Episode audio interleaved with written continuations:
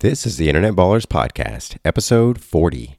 This is the Internet Ballers Podcast with your host, Michael Pasha, the show for internet entrepreneurs who want to learn how uncertainty and struggle turn into confidence and success. Welcome to the Ballers Circle.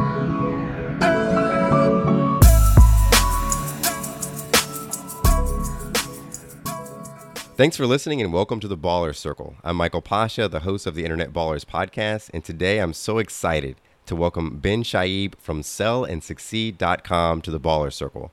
Ben, I you know I, I really really uh, I'm happy to have you on the show, and uh, you know I the one thing I know is that you know you sent me some information about yourself. I had a chance to look through your your um, your site, and uh, you know I wanted to go through a little bit of information that I found on your site that I thought was interesting. I think the Baller Circle would would like to know about you um, that I you know I know that you're uh, you're an entertaining, thought provoking business consultant who is the founder of Sell and Succeed. Uh, you're an expert uh, sales and leadership uh, person who's led teams and generate over a billion dollars in over in a 25 year career. And uh, yeah. and the most interesting thing is really this this eight step proprietary formula that you've created uh, for authentic uh, selling uh, doing authentic sales and, and, closing deals. So I'm really curious about that that eight step process, and uh, if you can talk a little bit about what's involved in that. What are the, what are the eight steps, and how did you develop them? Sure, sure. Well, I developed these eight steps over the 25 years of just working in different industries, and I found out that really there's steps that I think are essential in any sales conversation because a lot of people make a lot of mistakes that they think in sales it's about the pitch, right? It's about you know, how fast can I get through the pitch or, you know, let me show my product. Let me put it in front of you and me, like even on the phone right now and on Skype. If usually what happens, there's a flip chart, right? Mm-hmm. Someone's, you know, doing something and pitching you. But the eight steps, um, if you'd like me to go in detail or just line them out, or I don't know how you want to go over it, but to give you an idea, the eight steps, you know, the first step is called share, right? Because I really believe share is about listening to stories, building rapport you know goal of that step is really to build trust make a friend show a genuine interest you know make them laugh just be able to connect with that person. Because we've all heard this term right? It doesn't no one cares how much you know until they know how much you care. care right? Yeah. So share is about finding that care, finding that relatability, opening up, just getting to know the person. You know, what have you done for a living? How long you been doing it? Tell me more about that. Really getting someone to open up and just have a conversation. That's so that's the first step because I don't think you can go anywhere without connecting. Mm-hmm. And then the second step of the process is what I call suitability. And suitability is all about confirming a basic need. And the goal of that step is to really see if your client qualifies for your offering. It's like you know your offering, right? I know my offering better than anyone else. But I don't need to pitch that to my customer. What I need to know is do they qualify for what I do? I'm the gatekeeper for what I do. And a lot of people feel like it's time to pitch, you know, after you get to know someone. No, it's time to find out do they even have a need for what you have? Do they even qualify to hear what you have? And so it's about making sure there's a good fit because if there's not a good fit you shouldn't be selling it right? You're not the perfect person for everybody. And so it's really about connecting and finding that good fit. So that's what you do on suitability. And then you go to the third step. And the third step is about significance. And to me this is where you create value. The next two steps is all about the value all about connecting with your client really understanding uncovering their problem um, discuss the implications of inaction if they don't take action on finding a solution. Not that you're the solution, but mm. finding a solution. So it's about having them recognize how important it is to them, what's motivating them. You know, it's questions like what's motivating you pursue X? You know, what happens once you find this solution? What would it do for your life, for your business? Really start to understand what are the implications. Because this is where they start building this big um, vision. They start to talk about, wow, if I found a solution that did X, like for instance, you know, internet marketing, right? If I had a solution to give me more leads, I'd have more sales. Well, really, tell me about that. Well, I've really been having a hard time generating leads. I don't know how to do it. I don't know if to go to Google AdWords or Facebook or what I should do. And he said, okay, so what's been your biggest struggle? You're starting to dig a little deeper and really find out the significance of not having enough leads. How's it impacted them? Hmm. Said, so if there was a solution where you could get the leads you need, what would it do for your business? this is when they start saying, "Oh, it'd make all the difference in the world." And you start going, "What do you mean by all the difference in the world? I'd make more money. How much more money? You're getting real specific now. Mm-hmm. I'd make an extra 5, 10, 20, whatever. It doesn't matter the number. This is where they build value on having a solution. And now they're like, ah, you know, if I had this, I'd be able to do, you know, I'd be able to, you know, get more money, you know, $5,000, hire new staff, whatever the case may be. Now you're able to use this number and say, well, would that be over a year?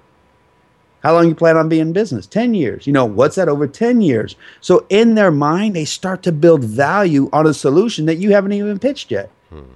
They're starting to see, wow, if I had the solution, this could really change my life, which leads to the next step, which is about significant, uh, not significance, but stretch, which is all about, you know, having them imagine the possibilities once they have a solution, the impact in their lives.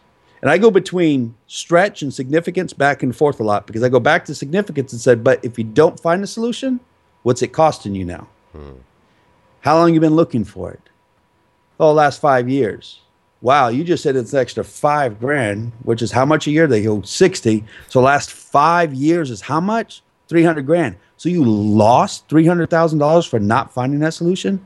They're like, wow, I didn't know that. And it, that psychologically for people changes them because I don't know. Have you ever been to Vegas? I have. okay. People chase that dollar. Right. The dollar they just lost, they'll spend five bucks to find that dollar. Mm-hmm. I've done that. yeah, right. So, so, so if you know that about people, you need to help them understand by continue to procrastinate and not find a solution. It continues to cost them money. Hmm. So now the cost of not having it far outweighs the cost of having it. Right.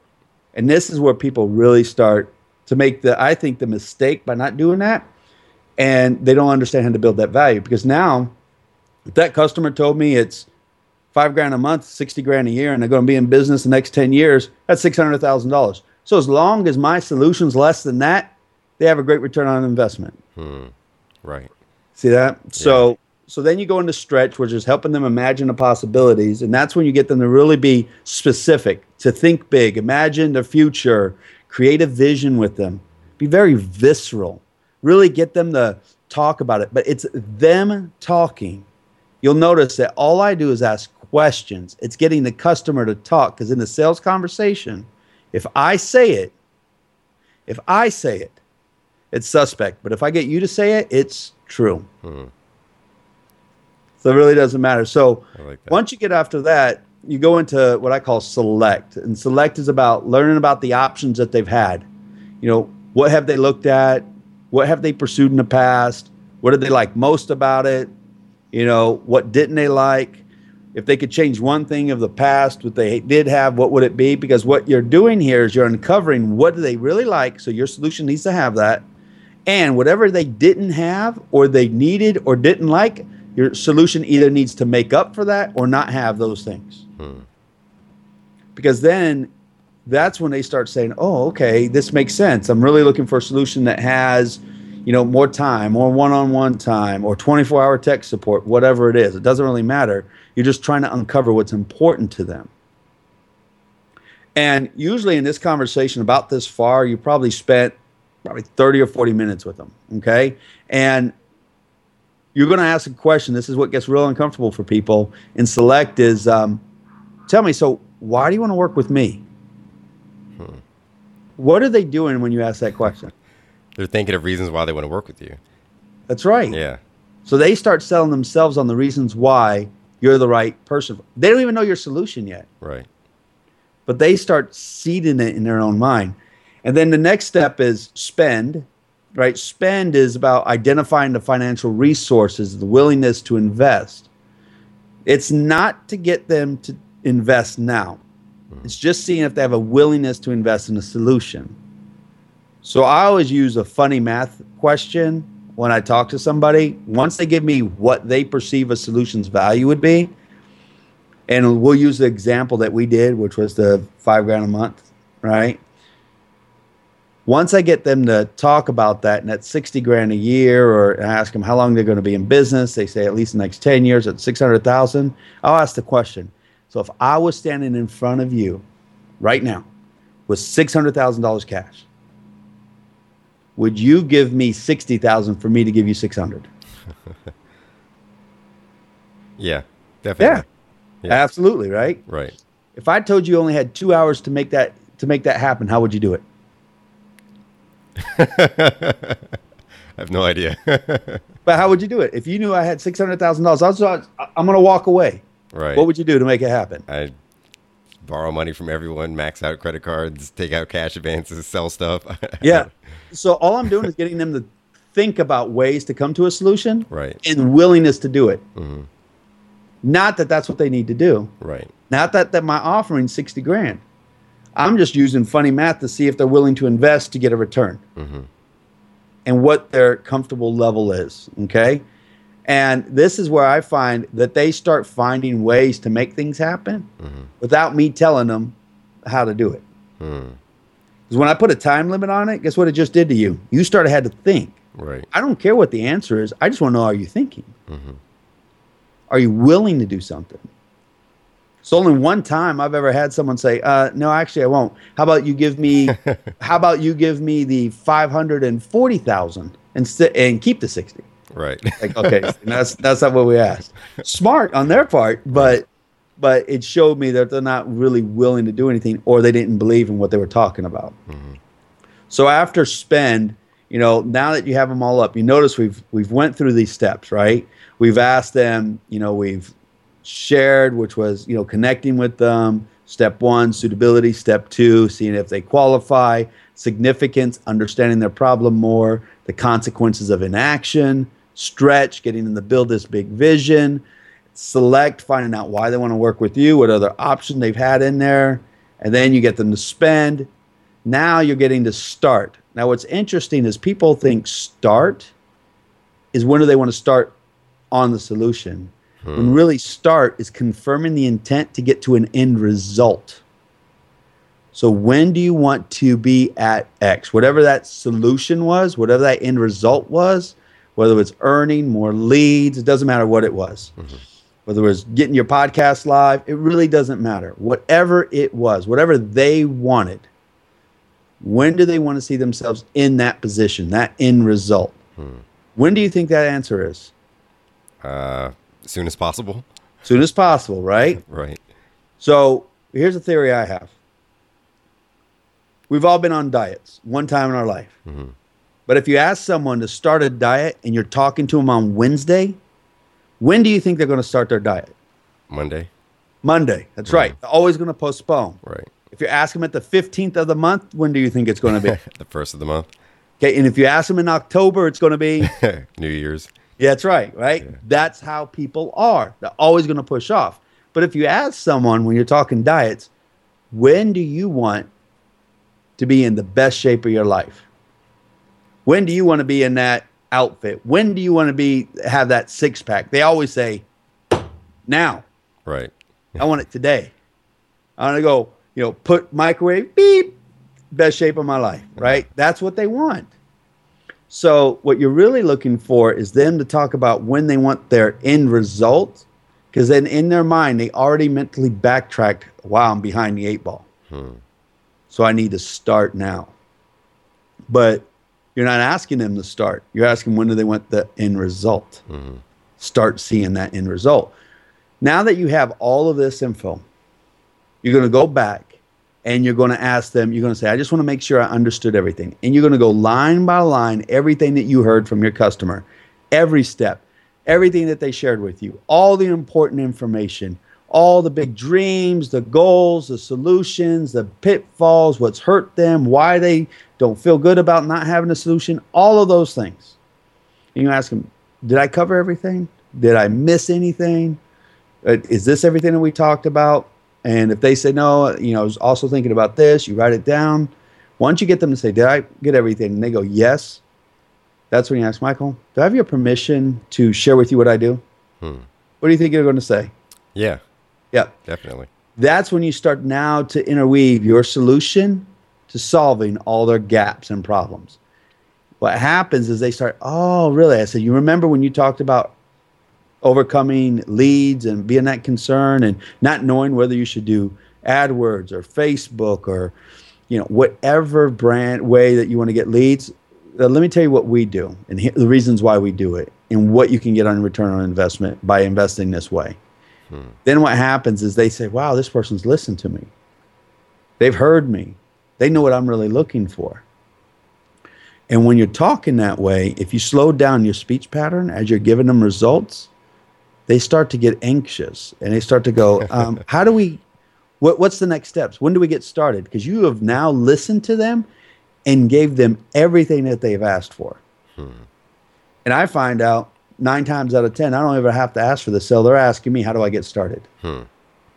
I love that. That's awesome. So those, that's how I came to the eight steps. I really, I, I started out in insurance and started learning from people what they liked and what they didn't like and looked at competing values and finding out what product works best. Can I bid for your business? Went into the design market and learned that families like to congregate and really when they like to congregate if you make mama happy daddy's happy that whole concept mm-hmm. so they they really like to be together they really like to feel good so these are things i learned throughout my years that people really the maslow's hierarchy of needs applies to the sales process mm-hmm. it's really understanding what is the greater need of that consumer and does your solution fulfill their need hmm. and if it doesn't you've got to be honest with yourself and say, you know what, what you're looking for, I don't do, but I do know so and so.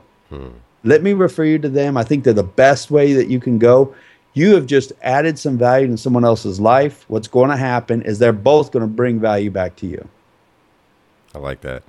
And it's it like, always worked. Yeah, full circle. That's awesome. Yep. So, uh, so what I was thinking about when you were talking about your your steps, which I love because it's like, so one of my favorite movies is, is Inception. and I feel like your your sales process is the inception sales process, right? It's like instead of doing the hard pitch and short and trying to tell people what they need to think, you're kind of pl- you know secretly planning the idea in their head, and they're they're kind of coming up with the with the answers on their own. Yeah. Um, so in that way, they don't think it originated with you, because like you said, if, if, they thought if you tell them, they're not going to believe you. But if they come up with it Absolutely. on their own, then they will. But I'm thinking about like okay, because initially I'm thinking okay, this works. I guess you how this works really well in a one-on-one conversation with someone in person. But can this also be leveraged for like a like online sales funnel? I'm, I'm thinking of like you know how, how how would this work on a capture page? How would this work on you know some uh, Facebook ad or something like that? Well, I, I think what's going to happen on a capture page, a Facebook ad, anything on a sales letter, what you need to understand is you need to create your avatar 1st mm-hmm. So when you're writing you're writing directly to that person, your avatar, your ideal customer. And you're writing the questions that, you know, have you ever wondered X, you know, you know, what would a solution like this do for you? And have them answer it in the reading. Mm-hmm. So you're starting to build value. What's going to happen is you're not going to be able to see the facial expressions and the nuances, but you're speaking to your avatar. That's the key. Only the people that are qualified for what you offer will actually buy. Mm-hmm. But I thought you were going to go another direction. How you do it in an audience? I've always done it in a big audience, which I've done this whole pitch from a stage with you know 100 people, and 33 to 40 percent of the room closes. Hmm. Because what I do is when I get into significance, I talk about into to the audience. I go, so if you had a solution that did X, what would it do for your business? Mm-hmm and I just go through what would it do for you? What would it do for you? What would it do for you? And they start talking and it starts building value in the room. So when I pick someone, if they had a low value, they immediately went up because they didn't want to be low. Hmm. Right? Okay, right. And then what happens is it starts elevating the value in the room. And then I pick a number that's the lowest in the group. Mm-hmm. And everyone says, oh, yeah, of course. It would at least do that. then what happens is it built so much value in the room that the only ones that don't buy are the ones that didn't believe in the value that they can get to. Mm-hmm. I like that. I like that. That's awesome. So yeah. let's let's talk a little bit about like, you know, your your your earlier times, your struggles, right? You, oh, because now you understand the sales process. But I'm, I'm, sure in order to get there, you had to fail a lot. You had to struggle. You had to, you know, had some rough times. What what was that like? And and you know, can you talk a lot a little bit about like how you um, i guess what, what kind of breakthroughs you had where you kind of had those aha moments where you started to figure out different parts and pieces of this eight step strategy that you now have that works well i always say the the numbers don't lie mm-hmm. people do So in the earlier part of my career, I thought, you know what, I'm so great. People just love me. I'm so charismatic. Oh, I could one for one. you know, every person I've talked to is going to close, right? And I, just that's how it's going to be in the insurance business. And I didn't realize that sometimes when I go knock on the door, they go pull through the shades and look and close it because they didn't want to talk to me.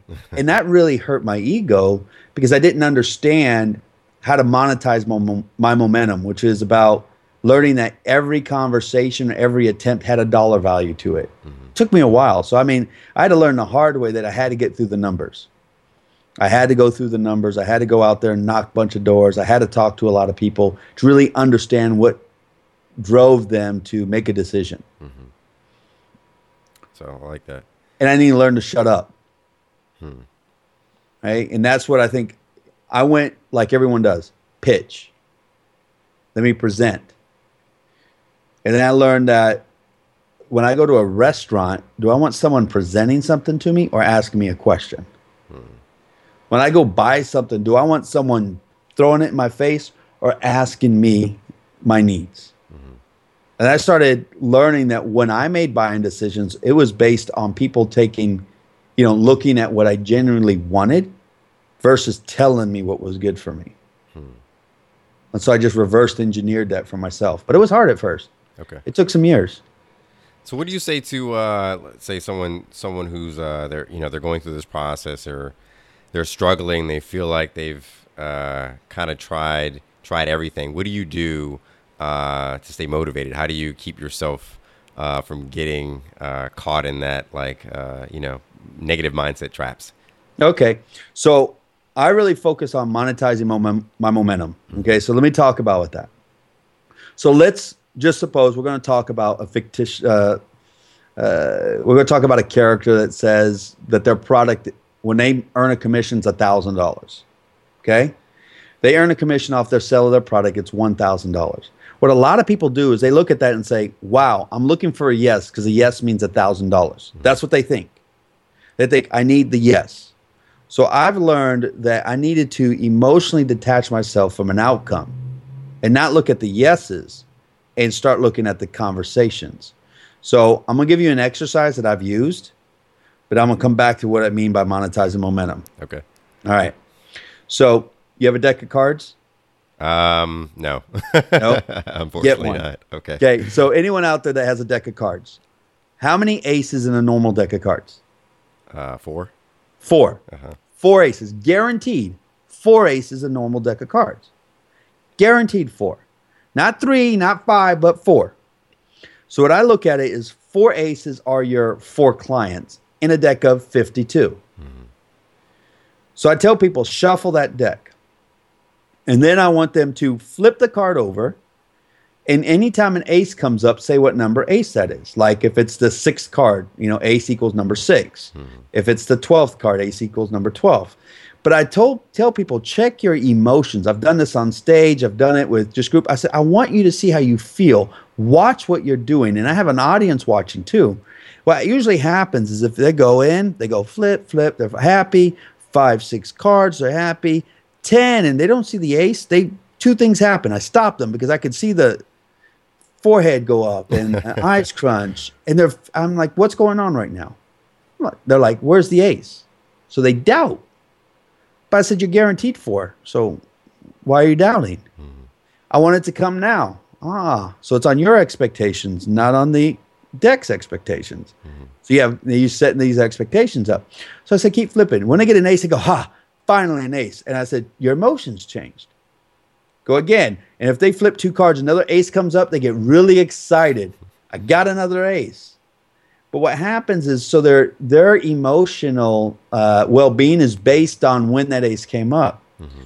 But if you're guaranteed four in that 52, it shouldn't matter if it's the first card or the 52nd card. You're guaranteed the number. So that's that's the reason why I say you need to know your numbers. So when I talk about monetizing your momentum, go back to that thousand dollar example. If it took 10 conversations to get to one sale, we think one sells $1,000. Mm-hmm. But how about if you flipped it and said each conversation was worth $100? Hmm. So what happens is you start getting excited about having a conversation, not about the result. Because if I followed you right now out of your house, we went anywhere, and I said, I would pay you $100 just to talk about your product to anybody. I don't care if they said, go skip rocks. I don't care what they say. Would you do it? Yeah. How many people would you talk to? Everyone I could. Everyone you could, right? Yeah. But so why does it change when you know that's your number? That when you start getting no's, you stop. I, I think I think that happens for a number of reasons. I mean, I think one, it's uh, it, it's just it's emotionally hard, right, to get that no Mhm. and, and to get shut down, and and and like you said about the aces, like you don't know when that yes is coming, and you feel like the more no's you get, you feel like the yes is never going to come. Yeah, but in reality, if you're guaranteed the yes, if you understand your numbers, that's the reason why I tell people go have hundred conversations before you grade your numbers. Just go have them. Don't worry about the outcome. Just go have them and see what happens. And anyone that's ever had hundred conversations has significantly increased their uh, their income significantly because they had the bravery to go have the hundred, right? But what happens is once you understand your number, you will never get depressed again. You you'll go through struggles. But you know, for me, before I get in, I I'm a big hip hop guy. Put on the music, you know, I get into my state, get the swagger going, and I go for it, right? Oh, awesome. That's what it does for me. yeah. Every one of us is different. So I said, whatever gets you in that state that you have swagger, that you have confidence, before you go out there and start talking to people, do that first. If it's meditation, wonderful. If it's swimming, great. If it's a workout, wonderful. It's listen to classical, theme music, hip hop, rock, country. It doesn't matter. What gets you there, that's what you need to do before you get on the call. Mm-hmm. And then I've learned that if you do that, nothing can stop you, especially when you start thinking every conversation has a dollar value. Mm-hmm. But you need to figure out what dollar value you're willing to do it for. So for you, we said 100 you do it. How about if it was $50, how many people would you talk to? Still everyone I could. $20, Still everyone I could. $10. Uh, see, Doesn't matter what they say. at, at ten dollars, it depends on how densely populated the area is that I'm in. Okay. That's good. So so now you start to think about you, you start finding out what your barrier is and where your number is, and that's what you focus on. And I used to say, depends what you're in, right? When I was in, uh, I started out in network marketing, and I did great in it, in the insurance industry early on. That's where I started. And what I found out was my number. You know, I said, okay, I'm, I'm willing to do it. I'm willing to do as many conversations I can go for. And I started just looking. When I talked to someone, they said, I'm not interested. I said, well, thank you for the $50. And they look at me and go, what do you mean? I said, oh, my company pays me regardless of what you say. They go, really? How do I get a job like that? and, I, and, I, and then I have to share with them why my mindset was that way. And they got really excited about that because there's always value in a conversation. Right. It's just they personally didn't do it, but when you co- do the collective conversation, there's where the value comes from. Right, right. I like that. That's awesome. So I know, uh, Ben. I know another thing about you that's really important that I want to get into in this is that you have is it six children? Six and the seventh is on the way. Seventh is on the way. Okay, so that's awesome. So you so you have you're a family man. How do you manage having a large family and running a business? you just got to do it. No, I mean, it's um, well, well, we have a great household that collectively works at it. My kids have joined me on appointments. Right now, they're out doing their events and everything, but they'll join me and do the things with me. I, I have them part of the process. You know, they'll come up and I got a big whiteboard, which you can't see here, which has all my client names, people I'm working with, and they get to write the names down. I have them participate in part of the process. So when they see dad's working or on calls or or doing an interview or doing something, they know there's a greater purpose. And we do we do games with it, right? You know, my son wants to play football, my daughter wants to do acting, and say, okay, how much is that class? So how many conversations does dad need to have for you to go to that class?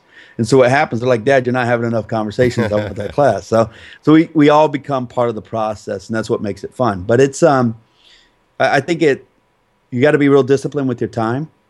You just got to make time. You have the same 24 hours I do, and I've learned that it's just what we choose to do with that time. Right. You know, if people say I love my TV shows, like wonderful. Do it while you're riding a bike, walking, or something. You have a phone, do it then. Right. Do it when you're sitting on the toilet. Do it somewhere where you're not wasting time. Right. Right. And, and I think you just got to take advantage of every nuance of time that you have. And with uh, six kids and seventh on the way, got to do that. So what kind of schedules do you keep? What's your what's your typical day like? um, I'm usually up at 5 a.m. Okay. Um, up at 5 a.m., get up, get my coffee going, um, have my coffee, and then I get into exercise, right? Every morning I get into my exercise, get my, my routine, then I meditate. Um, you know, I really, that miracle morning, I don't know if you've heard that. I have. I haven't read it though, so I have to. Yeah, it's on my great. list. Yeah, great, great book. Uh, really believe in the savers and um, and really focus on that in my first hour in the morning. You know, when I have somewhere I've got to be earlier, then I wake up earlier. Okay. No matter what, I get that part of my life for me before anyone else wakes up. So make that part. Then we get the kids off, ready to school, um, and then I take my first client calls and or see my clients no earlier than 10 a.m. Hmm. You know, that's when I have my first client call. It's just my schedule. If a client can't make that work, I keep my time sacred, and I know I'm good at what I do. Hmm. So they're going to come to my time, my schedule. I'm not going to because anytime I've compromised myself, I've never been happy. I've either got the job and I didn't like it, or I didn't. I wasn't happy with how I compromised myself to get there. Okay. So I try to really protect that time. Right. I like that. So I guess then- another another. I'm sorry. go go ahead. ahead.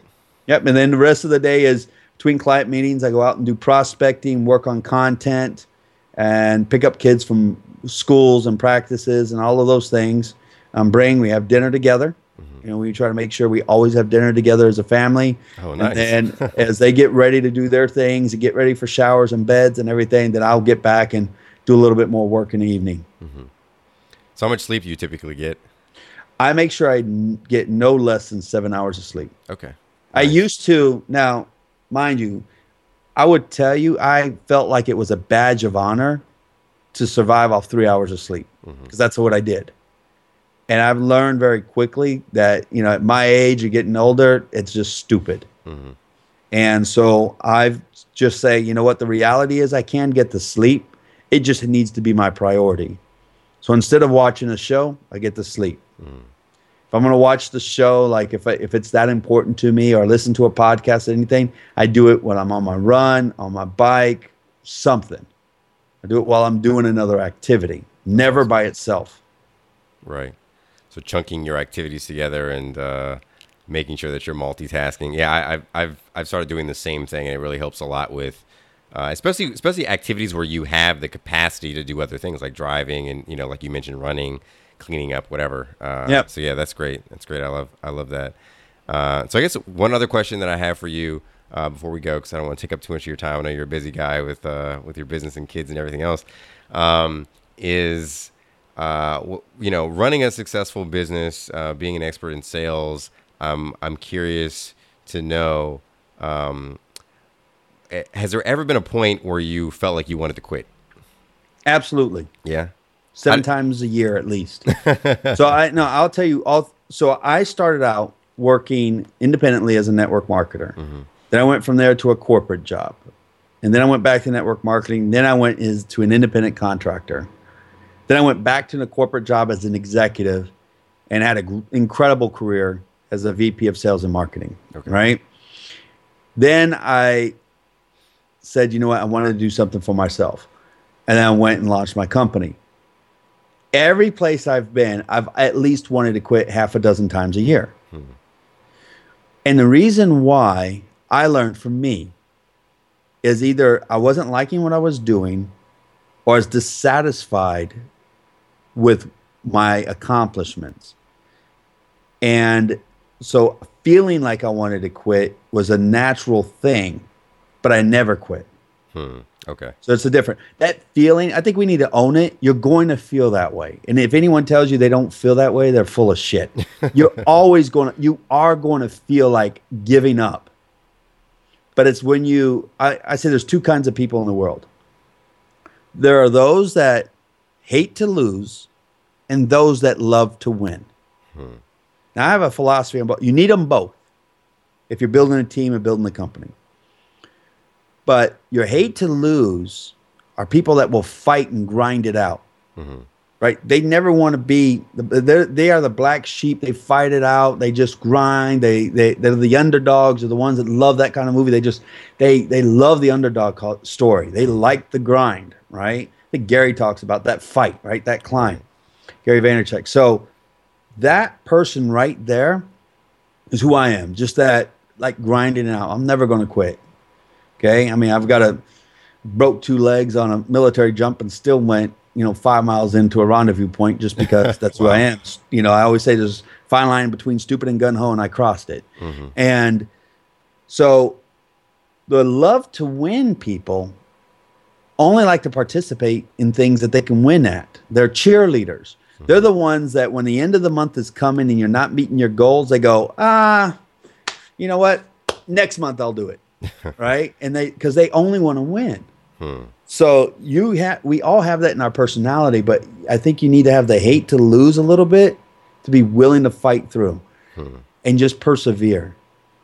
Um, there's so many stories in you know Think and Grow Rich, Napoleon Hill that talks about I think it's the Darby's right the the gold mining and you know being two feet away from gold, and we've seen the character caricatures of people you know mining for diamonds and it was a thin wall and they turned around and stopped. You see the diamonds on the other side, right? right, right I've yeah. always believed success is that close. And I believe Murphy's Law works against me that if I don't do it, it was right there. Mm-hmm. So I just got to do it. And I've always been, by doing that, have always been uh, rewarded for perseverance hmm. and being persistent. I like that. That's awesome. Well, Ben, uh, I've really enjoyed this conversation. I've learned a lot about about selling myself. I, I got to learn how to inception people. That's going to be a, a, strategy I'm definitely going to borrow. Uh, and yeah, and, and I love the, the two categories you broke out about. You know, people that love to hate, uh, not love to hate, people that love to to that hate to lose, and people that love to win uh, and how you need to have both of those because I, I never really thought about it that way, but that's a really good way to uh, to think about it. And I, I guess I have to do some self analysis to figure out at which stages throughout the day, throughout the year, am I in which category and what's really yeah. motivating me. That's that's good. Um, so before we close out, I want to know how can the Baller Circle get in touch with you and learn more about your business. All right, so we can do two things. Um, they can get in touch with me by sending an email to info at sellandsucceed.com or they can just uh, go straight to the website sellandsucceed.com okay. You know so they could do that. And what i will do is if they go to the website there's an ability to get the map what we did what i just talked to you about the 8 mm-hmm. steps that people can just download it for free. Oh awesome. And they have the ability to download it walks them through it through the eight steps. So they can just use it as a great how should i say um, a great tool to keep them on path in the conversations Awesome. Well, that'll be a great tool because it's uh, definitely some steps I I didn't think about and uh, definitely be using. So thanks a lot, Ben. I really appreciate the time. Absolutely. I appreciate it. Yeah, no problem. Thank you. That's our show for today. As usual, thanks for listening. Next week will be the January monthly roundup episode where I'll be discussing my major takeaways from all of the interviews of the month of January. You can check out the show notes for this episode as well as listen to other episodes of the Internet Ballers podcast at internetballers.com. Again, I'm Michael Pasha, and happy marketing. Thanks for listening to the Internet Ballers podcast. Through our guest stories, you will learn the path to go from struggling entrepreneur to internet baller. We'll see you on the next episode.